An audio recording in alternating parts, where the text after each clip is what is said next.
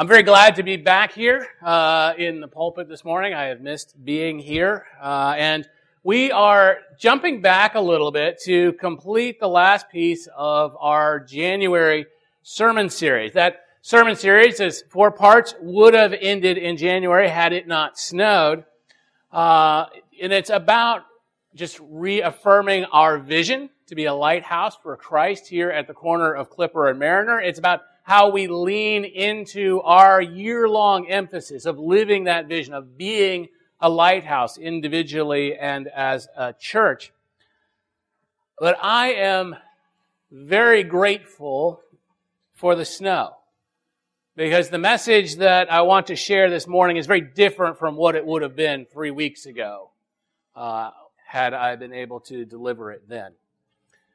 But again, to emphasize, our, uh, this is just about how we live this third piece of our vision as a church, to be a lighthouse for Christ, how we live as the lighthouse. Because each of us, as you saw in the video at the beginning with Nikki and family, right, we are each called to shine our light before others that through seeing our good deeds, they glorify God. That is part the focus really of our scripture memorization emphasis for the year. So that was the the January winner, if you will, of uh, helping us memorize uh, that, internalize that scripture. We're each called to be the lighthouse. We're each called to shine our light. Uh, and what I would want to encourage you is if you are fairly new to Lake Ridge Baptist Church, maybe you've only been here a few weeks or, or a few months, or Perhaps it's been longer, but you don't feel, really know how to, to shine your light, right? You don't really know what it means to be a lighthouse. You're not feeling well connected with the church. I want to point you to something we are doing next Sunday immediately after church. It's in your bulletin called Discover LRBC. Right, Discover, Discover LRBC is an opportunity to sit down over lunch uh, with the pastors, talk about our church, talk about uh, our vision, talk about uh, ways to get connected with others in the church, ways to get plugged in and shine the light. Of course, obviously, I will encourage becoming a member of the church, but that is not mandatory. But that said, Paul says some very good things in 1 Corinthians 12 about church membership. Uh, so I would like to encourage you that. There's information on how to register, so we have enough food for you. I say this not in the vein of a public service announcement, but because it's really important to me that we find ways, each of us, to get connected and to shine our light. This is going to be a sustained year long emphasis, and we will have different ways to help you get connected, but this is a great way to do it. So, this is the Wailing Wall in Jerusalem. I was there about a week and a half ago this wall supported the platform upon which God's temple once sat 2,000 years ago. And because it is the closest accessible point to where the Holy of Holies once sat, this wall has become a focal point for Jewish prayer. They believe that God's presence dwells there. And so faithful Jews come here to pray, they read scripture, and then they will write prayer requests on paper that they slide between the enormous stones. If you look closely at the picture on the right, you can see there sort of looks like a white lining between the stones. That's actually paper with prayers. And just above this spot, the Muslim call to prayer erupts over the city of Jerusalem five times a day. And these, of course, are mandatory ritual prayers that are one of the five pillars of Islam that are believed to improve their their chances of getting into heaven, a heaven that is governed by a fierce and sometimes arbitrary God. And as I stood there watching these devout Jews pray, as I stood there listening to the call for Muslims to pray, the, the glorious truth that kind of just overwhelmed me was that we have the very best good news in the whole world. Right? That through faith in the Christ who died and rose from the dead, through faith in Him, our sins are forgiven. Our guilt and our shame are washed away. God's Spirit lives within us at all times, and His forgiveness is always available to us, and His acceptance and His love are guaranteed in blood. The profound beauty of this good news is that we don't have to make a pilgrimage to a, a distant land to experience God's presence. Because He is always present with us. We have become the temple of the Holy Spirit, right? This is the truth that we have. This is the good news we have. We, we don't have to pray at specific times of day or in specific ways because our Father in heaven is always always welcoming us into his throne room, inviting us to share with him whatever is on our hearts. This is incredibly good news. And we have to, you know, we look around, right? We live in a world of darkness and, and suffering and loneliness and isolation. We, we see so many people struggling to find meaning and purpose for their lives. And and we see people who are literally willing to try just about anything they can to experience something, anything that is real and ultimate and authentic. And we, as followers of Jesus Christ, have the answer to all of these things in Him, in Christ Jesus. This is the greatest and most important good news in the world, and people desperately, desperately need to hear it. And I was forced to ask myself, have I lived my life that way? Right? Am I leading this church in light of that truth? Right? Is the proclamation of the good news to the lost really the highest and most urgent priority of my heart and my ministry? And I had to confess, sadly, it has not been. And that has to change. Because God came to seek and save the lost. Jesus explicitly said he came to seek and save the lost. And so the question is, are we? Are we seeking and saving the lost? We must urgently, desperately, consistently, and sacrificially be reaching out. Our, our vision as a church is to be a lighthouse for Christ at the corner of Clipper and Mariner, and a lighthouse shines outward. Lake Ridge Baptist Church must be reaching out more and more with each passing month, more and more with each passing year. Because of the urgency and the importance of this good news that we have been entrusted with. And I, I want to emphasize that phrase. If you were to look through the writings of Paul, he uses that phrase a lot, that we have been entrusted with the gospel. It's not just that we've been told the gospel for our benefit, we have been entrusted with it to take it out and share it. We have been entrusted with the gospel so that we can reach out with the good news of Jesus Christ. But what does it look like to be reaching out? And I think one of the very best explanations of it and pictures of it is found in 1 Peter chapter 3, verses 13 through 17.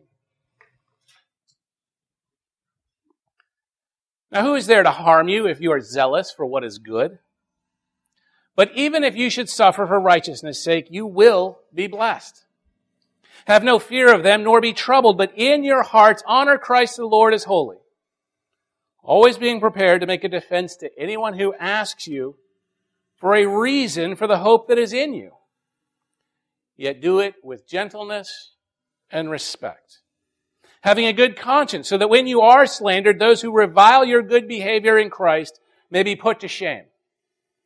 For it is better to suffer for doing good, if that should be God's will, than for doing evil.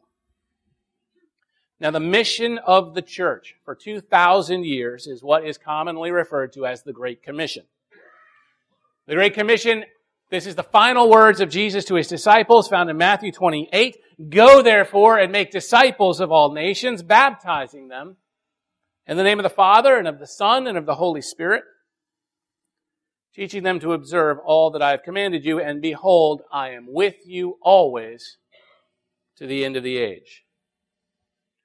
Making disciples of Jesus Christ must be our essential and defining task as a church. Nothing else, right? This is why God planted this church right here at this corner at the intersection of at least three distinct, wildly different neighborhoods.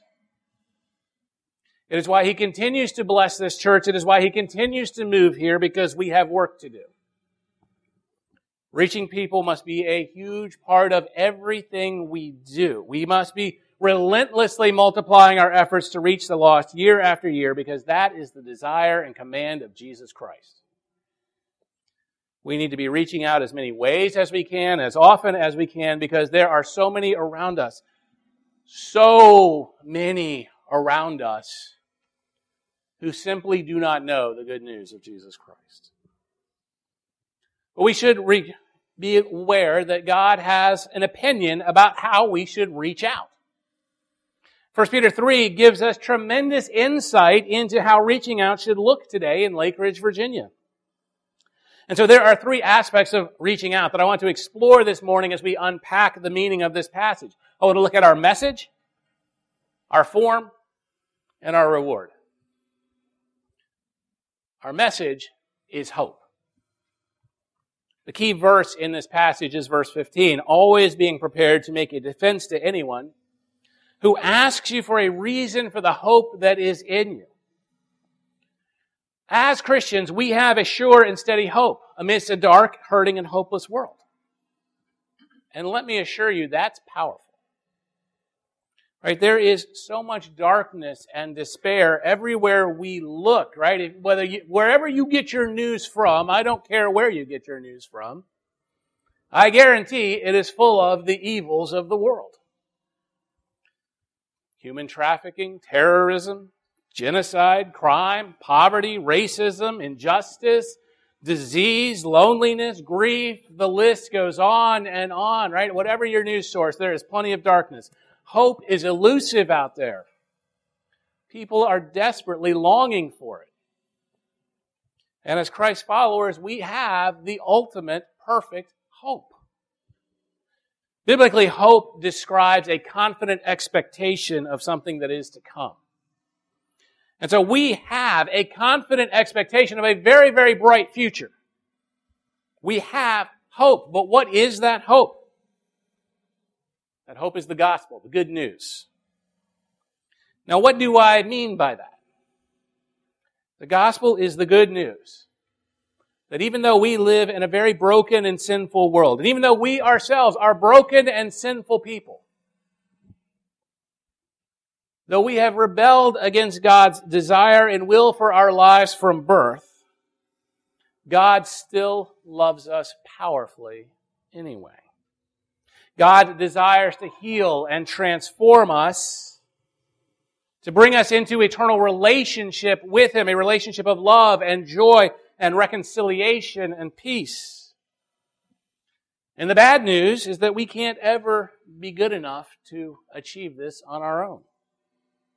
We can't ever be moral enough. We can't ever be holy enough. We can't ever be disciplined enough. We can't ever be perfect enough to enter into that relationship with God. But because of His glorious nature, His goodness, His amazing mercy and grace and love, despite all of our messes and mistakes and sins and shortcomings, He still shows us a mercy we don't deserve and offers grace that we cannot earn through faith in Jesus Christ.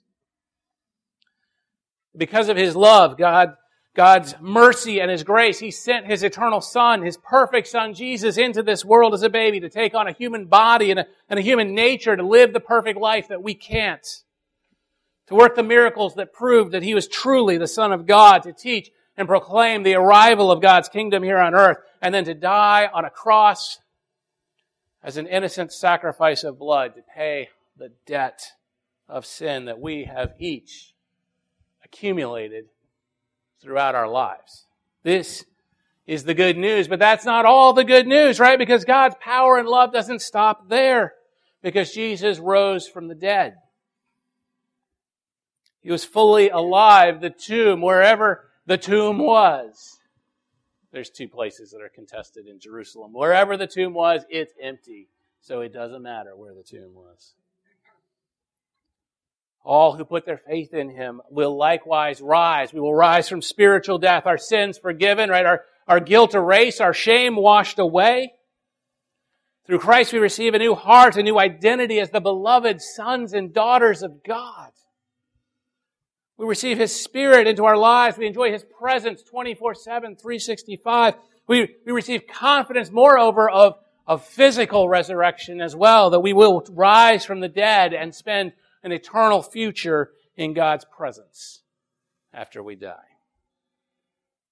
But also we have His power so that we can live a transformed life of meaning and hope and increasing Christ likeness here on earth until we do die.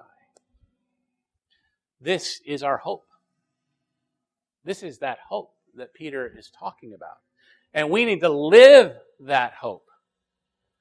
Our emphasis for this entire year is to be the lighthouse, both individually and as one body of believers, right? That we are living our vision, that we are living Christ's mandate that you saw come to life at the beginning of the service to let your light shine before others so that they may see your good works and give glory to your Father who is in heaven. Right? Remember 1 Peter 3.15. Always being prepared to make a defense to anyone who asks you for a reason for the hope that is in you. Right? That's that transformed person that Joy was talking about. She was changed. Her mom noticed it. That's the hope. Verse 15 assumes people are going to notice us. It assumes by the way we live our lives and the way we shine our light, people are going to ask, how could you possibly have hope amidst a, this hopeless world in which we live, this discouraging and degrading and dehumanizing culture that we so often seem to be infected by? When you have hope in a hopeless situation and you have joy amidst crushing sorrow and you have peace when when everything around you is literally falling apart and you have a, a kindness amidst an unkind world, people are going to want to know your secret. When your light shines in a very dark world, doors open for spiritual conversations. And so we each need to ask ourselves, am I living like a person with hope? Right? That's not an empty or rhetorical question. I want you to take a minute and really think about that. Right? Are you living your life, and not just Sunday morning? Are you living Monday and Tuesday and Wednesday and Thursday and Friday and Saturday and Sunday afternoon like you have hope? Think about that. If your answer is no, I want you to realize that if Christ is your Savior, you have a tremendous, rock solid hope that has been purchased and guaranteed by the blood of Jesus. You are a child of God. Whatever the rest of the world calls you, you are a child of God. You are forgiven. You are loved. And you will live forever in God's presence. So live that hope. Shine your light. Be the lighthouse. And if you're living your hope, or when you're living your hope, then what's the special reason? Like, what's your reason for having hope? Right? Peter says to always, every moment of every day, just be ready to explain your hope, to defend how you could possibly have hope amidst a complicated and sometimes messy life. So what is your reason? Right? What resonates for you personally? What gives you hope? When the world is, is coming apart at the seams, you are struggling to get by day by day, hour by hour, what is your hope? I want you to think about that question for just a moment, and then, once you know, I want you to turn and tell your neighbor the reason for your hope. I'm not kidding. No one goes to lunch until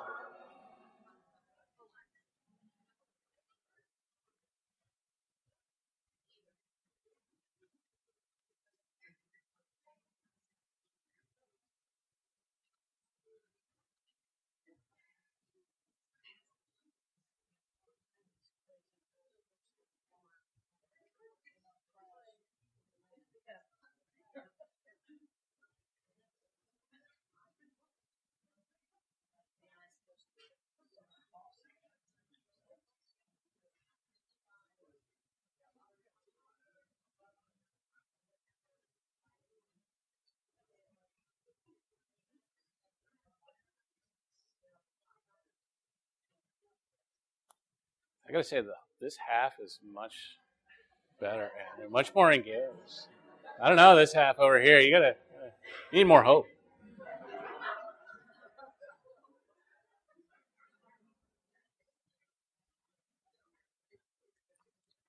If you know why you have hope, you are ready to reach out.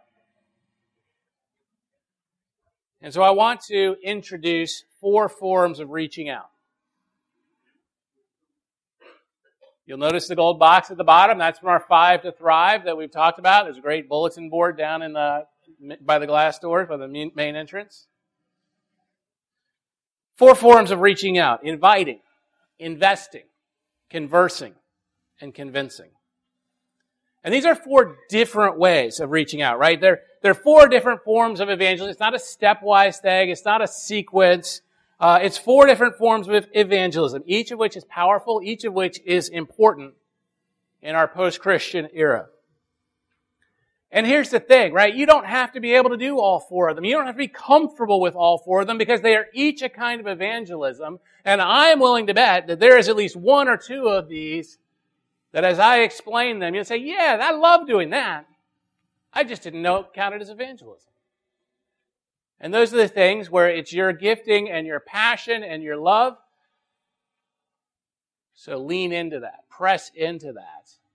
Recognize it for what it is, that it is reaching out and live that. You see, I understand the word evangelism scares a lot of us. But we don't have to be afraid of it. And, and a lot of that fear, right, comes from, I think, a, a vision we have that we, that to be an evangelist means we need to memorize a script or a system that we can recite whenever we corner a stranger. And that is a kind of evangelism, right? And it's one that's going to be very appropriate in certain situations and places, but, but in truth, I don't think it's terribly effective in North America in 2019 by itself. And I emphasize the by itself because I think there is great value in knowing some system, some way to explain your faith, not with the goal of cornering people, but to make sure you can accurately explain the good news when somebody asks you the reason for your hope. And so you don't have to be able to recite it perfectly, but it can be a helpful framework for you to to just guide your explanation to people. There are a million systems, right? We've taught any three several times. It's a great way to reach people, particularly from a, a storytelling kind of culture, right? An oral tradition that's based on telling some of the great stories of sacrifice in the Bible. Four spiritual laws. You can walk somebody through Ephesians chapter 2, verses 1 through 10. Most of you should know, if you, even if you don't realize it, at least one approach that's typically called the Romans Road. Because I build it into at least one sermon every two to three months. So if you've been coming for a while, you will probably have heard it several times, and hopefully it will begin to absorb, right? What's that? Romans 3.23, for all have sinned and fallen short of the glory of God. Romans 6.23, the wages of sin are death, but the free gift of God is eternal life in Christ Jesus our Lord.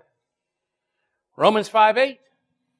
But God shows his love for us that while we were still sinners, Christ died for us. In Romans 10 9, if you confess with your mouth that Jesus is Lord and believe in your heart God raised him from the dead, you will be saved. And that's it. Right? You don't have to memorize it, but you need to understand what God's Word teaches about salvation, and that's one of many ways to, to remember that. Domestic evangelism is far broader than cornering somebody to recite a speech. There is at least one method of evangelism that should suit every person's gifts and skills. So let me explain these four forms of reaching out so you can consider which ones are best suited for you and you can live that. The first is to invite. Now, biblically, the Samaritan woman at the well in John chapter 4 is a great example of an inviter. She went and told her neighbors, come and see. And it's really that simple. Come and see, right? Invite people you meet to things we're doing as a church. It helps if you're excited about them and are planning to attend yourself. That could be inviting to special events. It could be home Bible studies. It could be worship services. It could be meals or it could be seminars, right? Where your enthusiasm and your, your joy at coming is contagious. And I want everyone to invite as often as possible. But I also recognize some of you are great at inviting people. I mean, we have had, we have some people who are wonderful inviters and have had some great success stories with that. And so, so we of course want to make it easy for everyone to be able to invite. And so we will keep providing periodic invitations for you to, to give away. And I've said before, but I'll continue to repeat, right? If you want to increase the impact of your invitation, offer to meet the person nearby beforehand. So they don't have to walk into a strange building alone. That takes a lot of courage. But they can walk in alongside you. It's really simple, but it, inviting really is evangelism. It really is reaching out. Now, the second form, the one we've heard some stories, Mark's wonderful story there, is to invest in people's lives, which is about consistently shining your light through good deeds done in the name of Jesus Christ. It's about investing time in people's lives in order to know and love them. And by sharing Christ's love in very real and authentic, that's a key phrase. Philip talked about it last Sunday. In sustained ways, we will be invited to explain our hope and love. Investing is about being involved for the long haul. Many of you have received copies of the, the Yellow Art of Neighboring book. If you don't have it, I got several in my office. You're welcome to come and help yourself. It's a very quick read. It explains this concept very well. It, it, just emphasizes very simply getting to know, introduce, right? Form relationships with, enjoy time with, and pray for your immediate neighbors. Investing is what our Love Our Neighbors activities are about. It's what our ESL ministry is about. It's what our Rockledge efforts are all about. To demonstrate the love of Christ, first and foremost, through actions and steady presence. As we stick with people through the the highs and the lows of life, conversations will happen. We've heard stories about that too. Many of you already love relational evangelism. You just didn't know to call it that. You thought it was just hanging out and doing good things for people who needed help. It is evangelism. Investing is the focus of verse 15, right? As people see us over time, they're compelled to ask, why would you do these things? What is this hope that you have? What is this strength that gets you through? And in a culture that is full of superficial relationships and, and ghosting when things get messy, that's a term I had to learn relatively recently. Feel free to look it up. Ghosting, when things get messy, investing is powerful evangelism. Investing really is reaching out. The third form is conversing. This is about a willingness and a desire to have long and extended conversations about spiritual matters, perhaps over months and years. It requires tremendous patience, but I know some of you love it. It's one of the key methods we see Jesus using. Because he will have a conversation and it will go to spiritual directions every time. This kind of conversation is not for everybody. I get it, but it's, you know, that's what the other methods are for. But for those who have that nearly unlimited appetite for spiritual conversations, I think of Bill Skiba here. Realize that conversing is evangelism. It is reaching out. And the fourth form is convincing, right? The approach that we maybe most associate with the apostle Paul. And, and I would say the genuine convincing flows out of these other three modes. That was the testimony Joy shared about how she led her mother to Christ. It began with her change, but when the conversation was opened, she knew what to do to share the good news, to convince her mother. As we are diligent in inviting, as we are faithful in investing, as we're patient in conversing, God will open reluctant hearts and minds to the gospel. It will open them to that convincing as we share our hope. But again, let me repeat Peter's caveat from verses 15 and 16 that as we share, do it with gentleness and respect, having a good conscience. Amidst a harsh and disrespectful culture, we who have the absolute truth of God on our side, we should always be able to speak with gentleness and respect because we have a solid hope right? We don't have to make up for some doubts by being louder and, and more shrill and unpleasant than the other person on the other side of the conversation. We know the truth and have the truth. We represent Jesus Christ, the Good Shepherd. So which of these forms are your best? Right? Are you more of an inviter or an investor? A converser or a convincer? Which speaks to your heart and your, your passion and your fire and your desire to share your hope? Right? Think about that. Realize that each of those is a valid form of evangelism when we have in mind what is our goal, right? To help connect the lost to Jesus Christ. So do that more and more, better and better.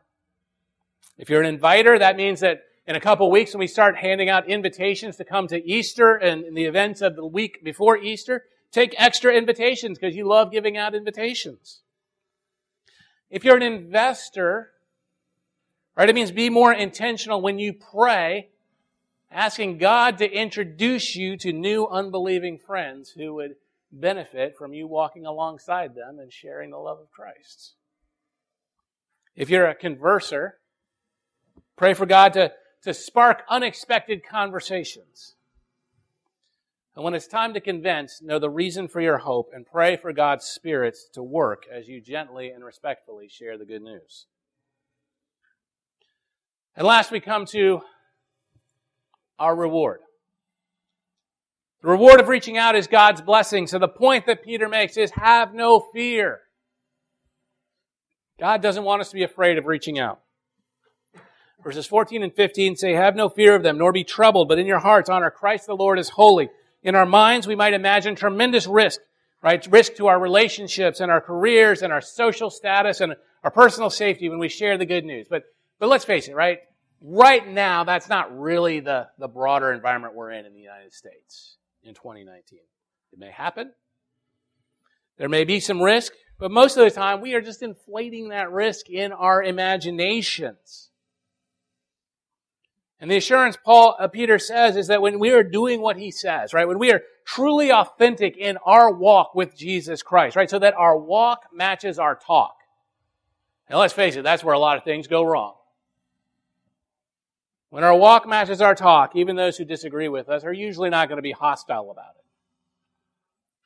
That's the assurance of verse 13. Who is there to harm you if you are zealous for what is good?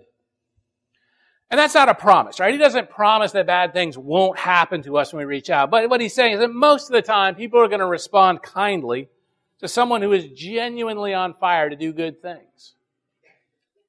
And even when there's risk, though, he says, don't be afraid. And we don't need to be afraid. Why not?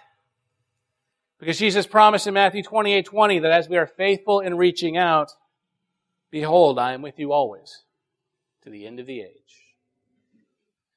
As we live our vision to be the lighthouse, know that Jesus will always be with us, even if everyone else is against us.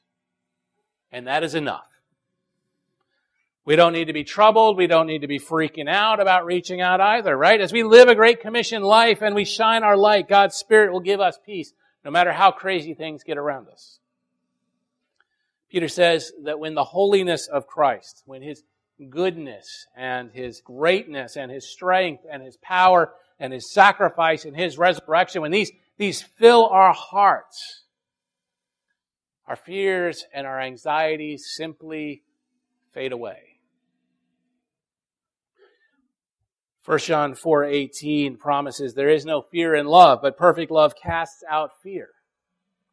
You see, when we are full of the love of Jesus, we simply don't have the room left in our heart for a lot of fear. Peter promises God will bless our faithfulness in reaching out. Verse 14 promises, but even if you should suffer for righteousness' sake, you will be blessed. So the worst case is that God is inviting us to trade the comfort of this brief life for His eternal blessing. That's a good deal. Verse 15 makes clear that this deal is offered to every believer. Every single one of us is called to shine our light in such a way that people will ask us about our hope. Every single one of us is called to explain that hope. It's not just the job of professional Christians. It is the job of every Christian. Every single one of us is likewise invited to enjoy God's blessing as we reach out. Because reaching out is for all of us.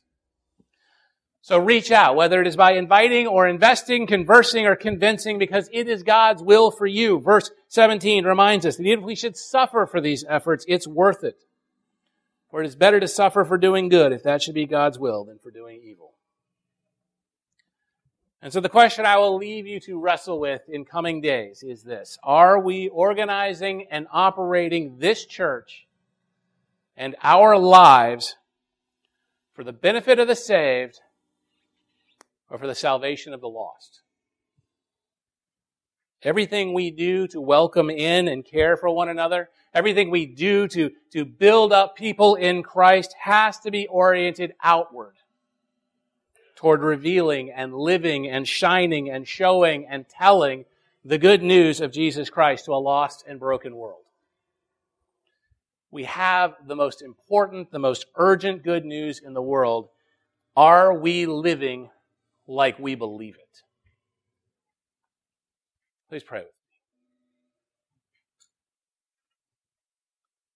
Heavenly Father, what an incredible reality you have ushered us into, that through faith in your Son, Jesus Christ, as Lord and Savior,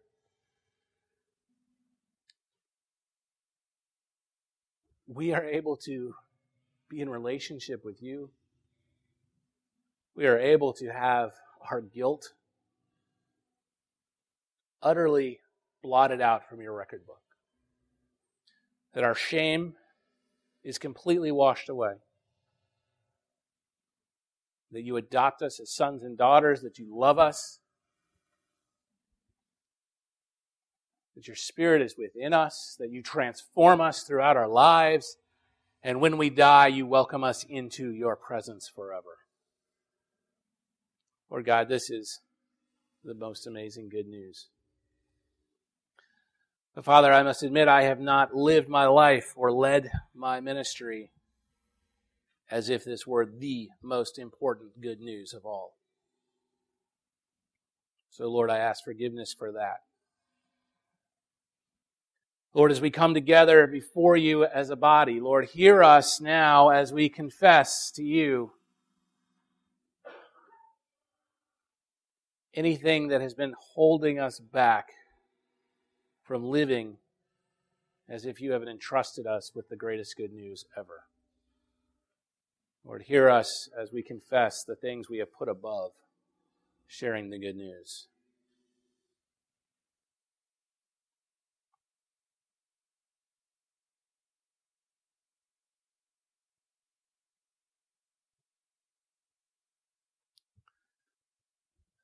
Father, forgive us as individuals and forgive us as a church when we have failed to reach out in the way you have called us to do, Lord. And rest, help us to rest in the knowledge that you do forgive us. But Lord, break our hearts for the lost. And fill us with such an enormous love for your Son that we can't help but want to share that good news by the way that we live our lives and the words that we speak into the lives of those around us. Lord, help us to be better inviters. Help us to be better at investing in people's lives. Give us the patience and the willingness to set down the busyness of our life for those conversations that truly matter for eternity. And help us to understand the gospel well enough that when it is time, we may explain the reason for our hope. And then we just ask for your Spirit to do the work of convincing. Oh God, we lift up the community around us and we just ask that you would, you would open hearts and minds to be receptive to the good news of Jesus Christ and that you would help us to be faithful as a people in demonstrating that good news by the way we live our lives, by the way we care for and love our neighbors, and by the way we gently and respectfully explain this hope that you have given us. Lord, Help us to be this lighthouse that you have called us to be. We ask these things in the powerful name of your Son, Jesus. Amen.